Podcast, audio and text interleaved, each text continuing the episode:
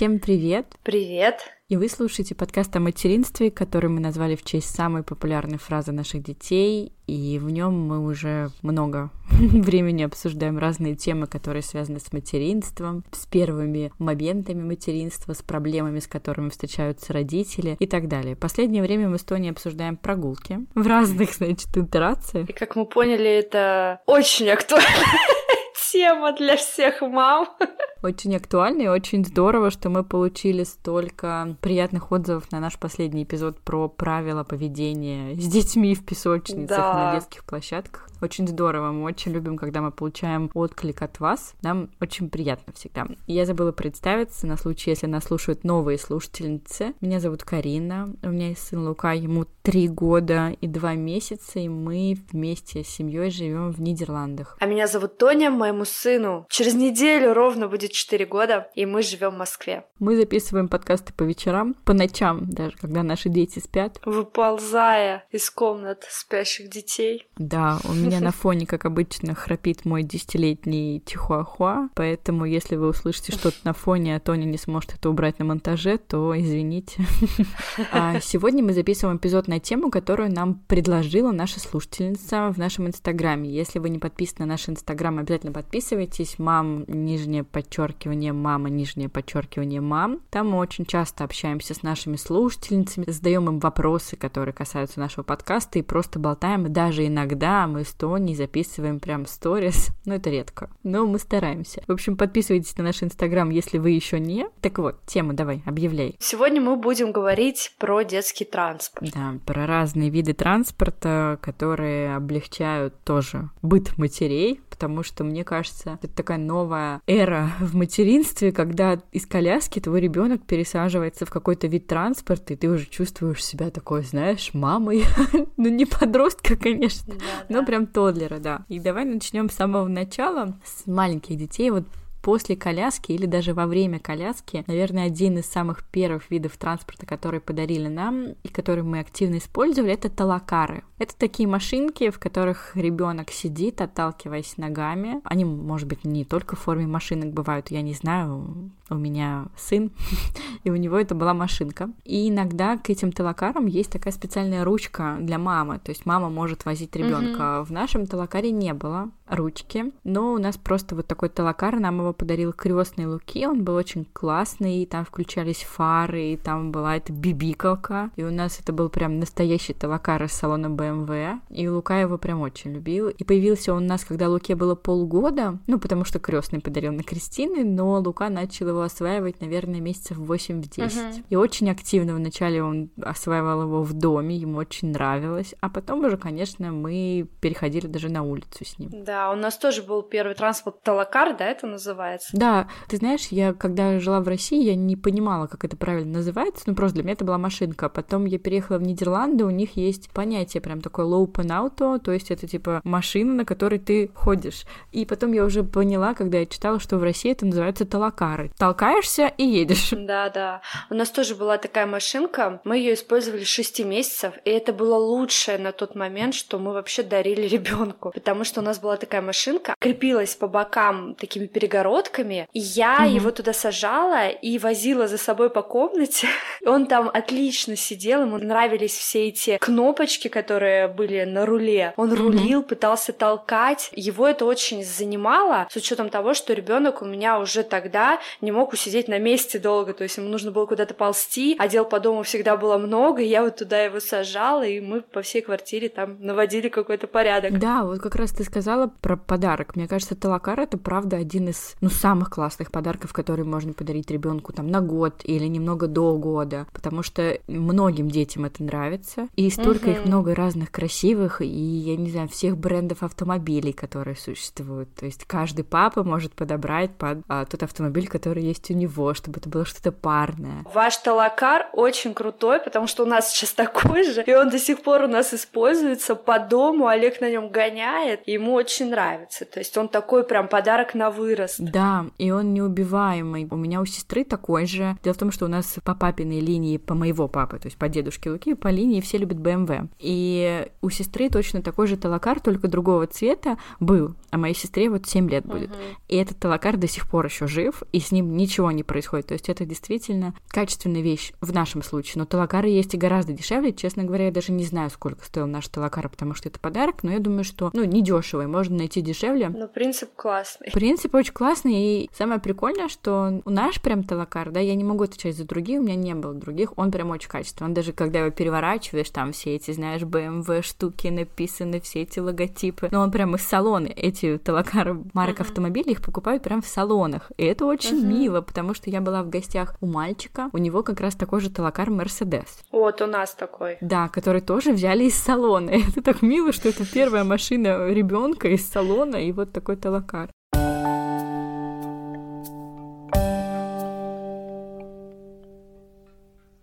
Какой следующий вид транспорта у вас был у Олега после Талакар? У нас был четырехколесный беговел. Мы его подарили Олегу на годик, угу. и он устойчивый. То есть это не тот, который балансировать нужно, а устойчивый по принципу Талакара, наверное, просто менее объемный. Использовали мы его не очень долго на самом деле, потому что трудновато было ребенку толкать. Колеса были какие-то пластмассовые, в общем, неудачная была покупка. Не могу ничего сказать э, хорошего, кроме того, что ребенок как тренировал икроножные мышцы. А у вас какой? У нас был небольшой такой пропуск между талакаром и самокатом, но при этом мы немножко его заполняли. Небольшой опыт у нас был с велосипедом, с детским на ручке. То есть вот этот трехколесный велосипед, когда у мамы есть ручка. Честно говоря, я его не покупала сама, потому что мы тогда жили в Москве за городом, и нам его отдали соседи, которые видели, как я гуляю с Лукой, и они говорят, слушай, у нас ребенок вырос, на, пользуйся. И я знаю, что это очень удобно. Просто у нас не было времени времени дети любят сидеть на велосипеде. Да, конечно, они не крутят педали в год или в полтора, но при этом эти маленькие трехколесные велосипеды с ручкой для мамы, там у нас была какая-то корзинка даже, они устроены так, что ребенок там сидит, у него есть такая защита по бокам, и Лука тоже пристегивался. Это очень удобно, чтобы доехать до площадки, до магазина. Ребенок сидит, как-то по-другому смотрит на мир, не как из коляски, это уже что-то интересное. И тоже у этих велосипедов очень часто бывает такая панель, где куча разных там кнопок, звуков, звуки, свет яркий, мигает что-то. У нас такого вида транспорта как такового не было, но в принципе, мне кажется, это хорошая штука. Если ваш ребенок родился в весеннее время года, и ему вот только год, полтора в это время, чтобы провести лето, пользуясь не только коляской, мне кажется, это очень удобно. У вас был такое? Нет, у нас не было. Почему-то мне попадались статьи, которые осуждали вот этот вот вид трехколесного велосипеда как первый вид транспорта для ребенка. Я вспомнила почему. Потому что ребенок ребенок себя в велосипеде чувствует в безопасности. А велосипед это достаточно травматичный вид транспорта, и всегда используя его, нужно соблюдать определенные правила, типа одевать шлем, крутить педали, не отпуская руль. А дети как бы привыкают, что это такое вот безопасное место, как в коляске. Но я не думаю, что я из-за этого его не купила, просто не было необходимости. Но вот эту информацию mm-hmm. почему-то я запомнила. Ну вот следующий вид транспорта у нас после там Талакара, я не могу назвать это видом транспорта, транспорта, скорее такая была шалость. Такой прям серьезный первый вид транспорта у нас был самокат, который мы подарили Луке на два года. Это был трехколесный самокат микро, плюс у него было такое сиденье, там такая модель промежуточная, это что-то между беговелом и самокатом. Но, но уже нам... без ручки, да, у вас был? Или без ручки, у нас не было ручки, там да. Вот но сиденье модели. нам, да, там есть две модели, как беговел. Сиденье угу. нам сразу не пригодилось в два года, он не стал вообще им пользоваться, то есть мы переплатили там 25 евро за эту модель, то есть он там не сидел, и он сразу стал а, ездить на самокате. И самокат, мне кажется, до сих пор это один из любимых видов транспорта Луки. Уже прошел год, он все время на самокате, то есть мы в детский сад едем на самокате, О, да. когда нам нужно куда-то быстро. Ну, прям самокат — это его фаворит, и очень активно он им пользуется, и мы не забываем менять ноги. Но что хотела сказать насчет шлема? Возможно, я не права, и не стоит поступать как я. Мы живем в Нидерландах, и в Нидерландах дети не ездят э, на самокатах и беговелах защитой. Я читала информацию на эту тему, и голландцы пишут о том, что когда ребенок едет в полной амуниции, это создает ему как раз, э, боюсь неправильно сказать. Мнимое не чувство безопасности. Да, мнимое чувство безопасности, которым потом угу. ему будет сложно, и, в принципе, да, это мнимое чувство безопасности. Голландцы, в принципе, везде про это пишут, и, например, в соседней Германии, насколько я знаю, в некоторых землях обязательно, чтобы ребенок ездил на беговеле или в самокате в шлеме. В Нидерландах есть очень классная примета, если взрослый или ребенок едет в шлеме, значит, это немец. Никто тут не ездит в шлемах, вообще никто. Ну, то есть вот если только дети немцев, возможно, да, потому что голландцы и дети экспатов mm-hmm. или иммигрантов, которые сюда приехали, тут не носят шлема. И поэтому Лука ездит без шлема. Надо сказать, что в самом начале я очень переживала из-за этого, но сейчас уже год у нас опыта с самокатом. Я понимаю, что Лука не достигает такой скорости, чтобы она была опасна. У нас есть определенные правила, то есть он не ездит по дорогам, он никогда не переезжает дорогу. То есть перед дорогой мы останавливаемся, берем самокат или другой вид транспорта и переносим его, перевозим. Ездит он по тротуарам, не uh-huh. на высокой скорости, поэтому как-то я сейчас чувствую себя в безопасности. Потому что в самом начале, когда я приехала, меня все мои, ну, многие мои знакомые подруги, не то чтобы тролли. В том числе и я. Да, да, мне постоянно про это Но мы не из-за самоката, мы из-за того, что когда ребенок сидит на заднем сиденье, для нас это как-то страшно, что ребенок сидит в нем без шлем. Нет, а я тебе говорю, что мне из-за самоката писали, из-за а, беговела из писали, из-за велосипедов mm. писали. Всегда хочется таким людям сказать, приезжайте к нам в Нидерланды, поживите тут и поймите, насколько тут, наверное, по-другому. В Москве, если бы мы жили, я бы навряд ли выпустила бы ребенка без шлема. В Нидерландах немножко все по-другому.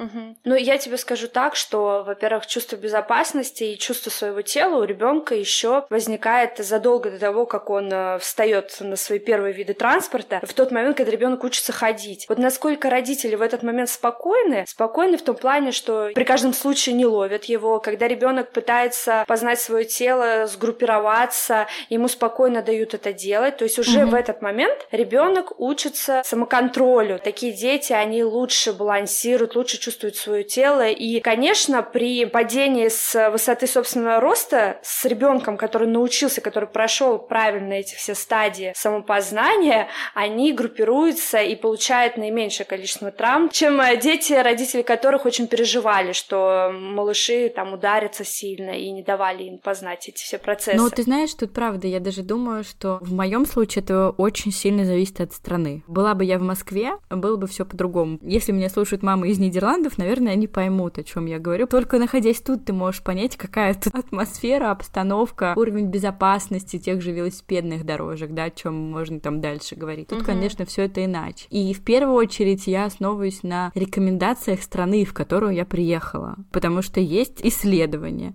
и если они рекомендуют что-то делать, что-то нет. Ну да, есть исследования, а есть еще темперамент детей. Вот я просто вспомнила, возможно, ты помнишь эти видео, когда у меня Олег носился в Бельведере просто просто с этих гор, а ему еще двух лет не было. Ты права, это очень зависит от темперамента, потому что у нас с Лукой есть четкие правила, да, что он не уезжает там дальше полутора метра от мамы, чтобы мама могла догнать. Лука никогда не будет съезжать ни с какой горки. То есть он подождет меня и спросит, мам, можно я с нее съеду? И я посмотрю, оценю какая-то горка, и он с горок начал ездить, ну, спустя год владения самокатом. То есть он сейчас с них ездит, год назад он не ездил, когда ему было два года. Нет. Ну, а вот у нас гонял так, что я еле успевала успевала за ним бежать. Ну да, у Луки другой темперамент, поэтому, может быть, да. я спокойный, другие мамы не могут меня понять, потому что у них не мой ребенок, они не живут со мной ни в одной стране. Но в ну принципе ну, да. у меня тут три подруги, у нас шестеро детей на троих, и ни у одной нет ребенка в шлеме. Поэтому, подытоживая, я хочу сказать, не делайте как я, потому что это зависит от страны, в которой находитесь, от вашего ребенка, от э, ощущения безопасности ребенком. Просто у меня все так сложилось, и мы не используем шлем.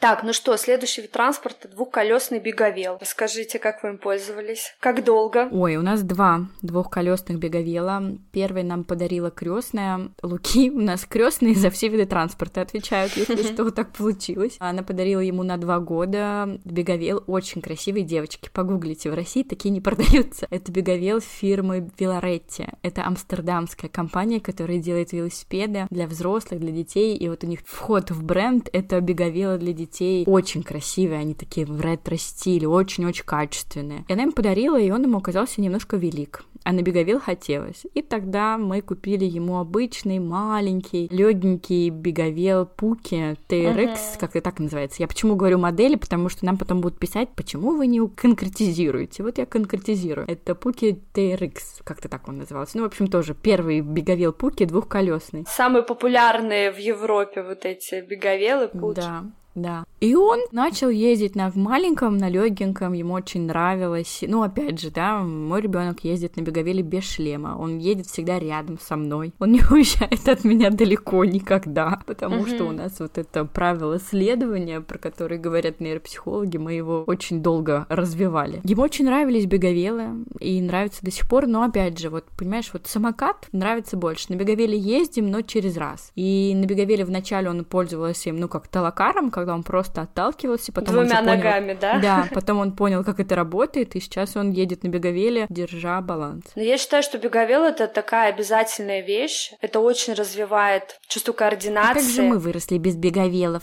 Как же мы выросли без... Что значит обязательное? Мы же выросли, свекровь моя послушает, скажет, мои дети выросли без беговелов. Да, у нас тогда были другие сенсорные навыки развития для наших детей в нашей среде. Беговелы — это незаменимая вещь, потому что это развивает мозг, очень хорошо развивает координацию, нейросвязи. Впоследствии, например, намного проще освоить двухколесный велосипед, когда ты имеешь опыт владения двухколесным беговелом. Но я тоже не скажу, что это прям у нас фаворит среди видов транспорта. Конечно, у нас тоже самокат. И вот вчера буквально мы ему подарили велосипед. И пока он просыпается с первой мыслью пойти гулять на велосипеде, не знаю, как дальше будет. А про беговел он у тебя тоже все время был в шлеме на беговеле? Деле. Потому что беговел как раз развивает скорость, мне кажется, даже иногда больше, чем самокат. Нет, ты знаешь, у нас как-то наоборот было. Он не очень уверенно сначала его использовал, и, конечно, ему нравилась скорость, которая развивалась на самокате. И он часто делал выбор в пользу самоката. Мы шлем всегда использовали до сих пор э, те виды транспорта, которые мы еще не освоили. Вот, допустим, двухколесный велосипед, скейтборд. И вот на тот момент беговел э, всегда он использовался под защиту шлеме, mm-hmm. да. Я тебе говорю, сейчас самокат нет, конечно конечно, мы не ходим гулять постоянно в шлеме. Интересно, сколько хейта я получу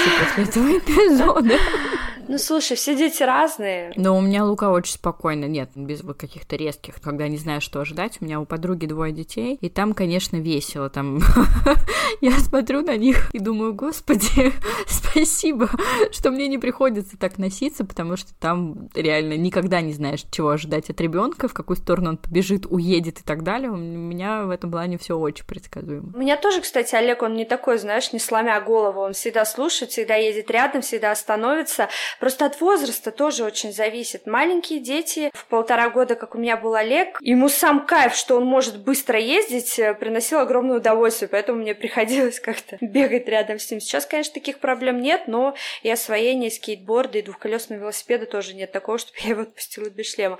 Короче, тут везде нужно опираться только на свое самоощущение от происходящего происходящего. Вот и все. Да, и мы забыли про самокат сказать, что там очень важно напоминать ребенку, чтобы он менял ноги. Угу, а я, мне да, кажется, да, да. первый год постоянно кричала: меняй ноги, меняй ноги, да, меняй ноги. Да. Сейчас он уже сам меняет. Говорит, что ножка устала и меняет на другую. Это уже удобненько. Да, еще, кстати, многие переживают по поводу того, что самокат это вредно, но я читала тоже, помню, статью о том, что использовать самокат по 3-4 часа в день это вредно. А если у вас ребенок ребенок на прогулке там полтора часа, час катается на самокате, в этом нет ничего страшного. Меняя поэтому... ноги. Меняя ноги. Да, меняя потому ноги, что если да, ребенок да, да. не меняет ноги, то даже 40 минут и час это уже не полезно для его позвоночника. Да, неравномерная нагрузка происходит. Самое главное в самокате прям для себя запомнить, чтобы ребенок менял ноги, и вначале им это жутко не нравится, жутко, потому что одна нога всегда сильнее, другая быстрее устает, но потом вот у меня сейчас сам всегда без напоминания воспоминаний уже меняет ногу, это очень удобно.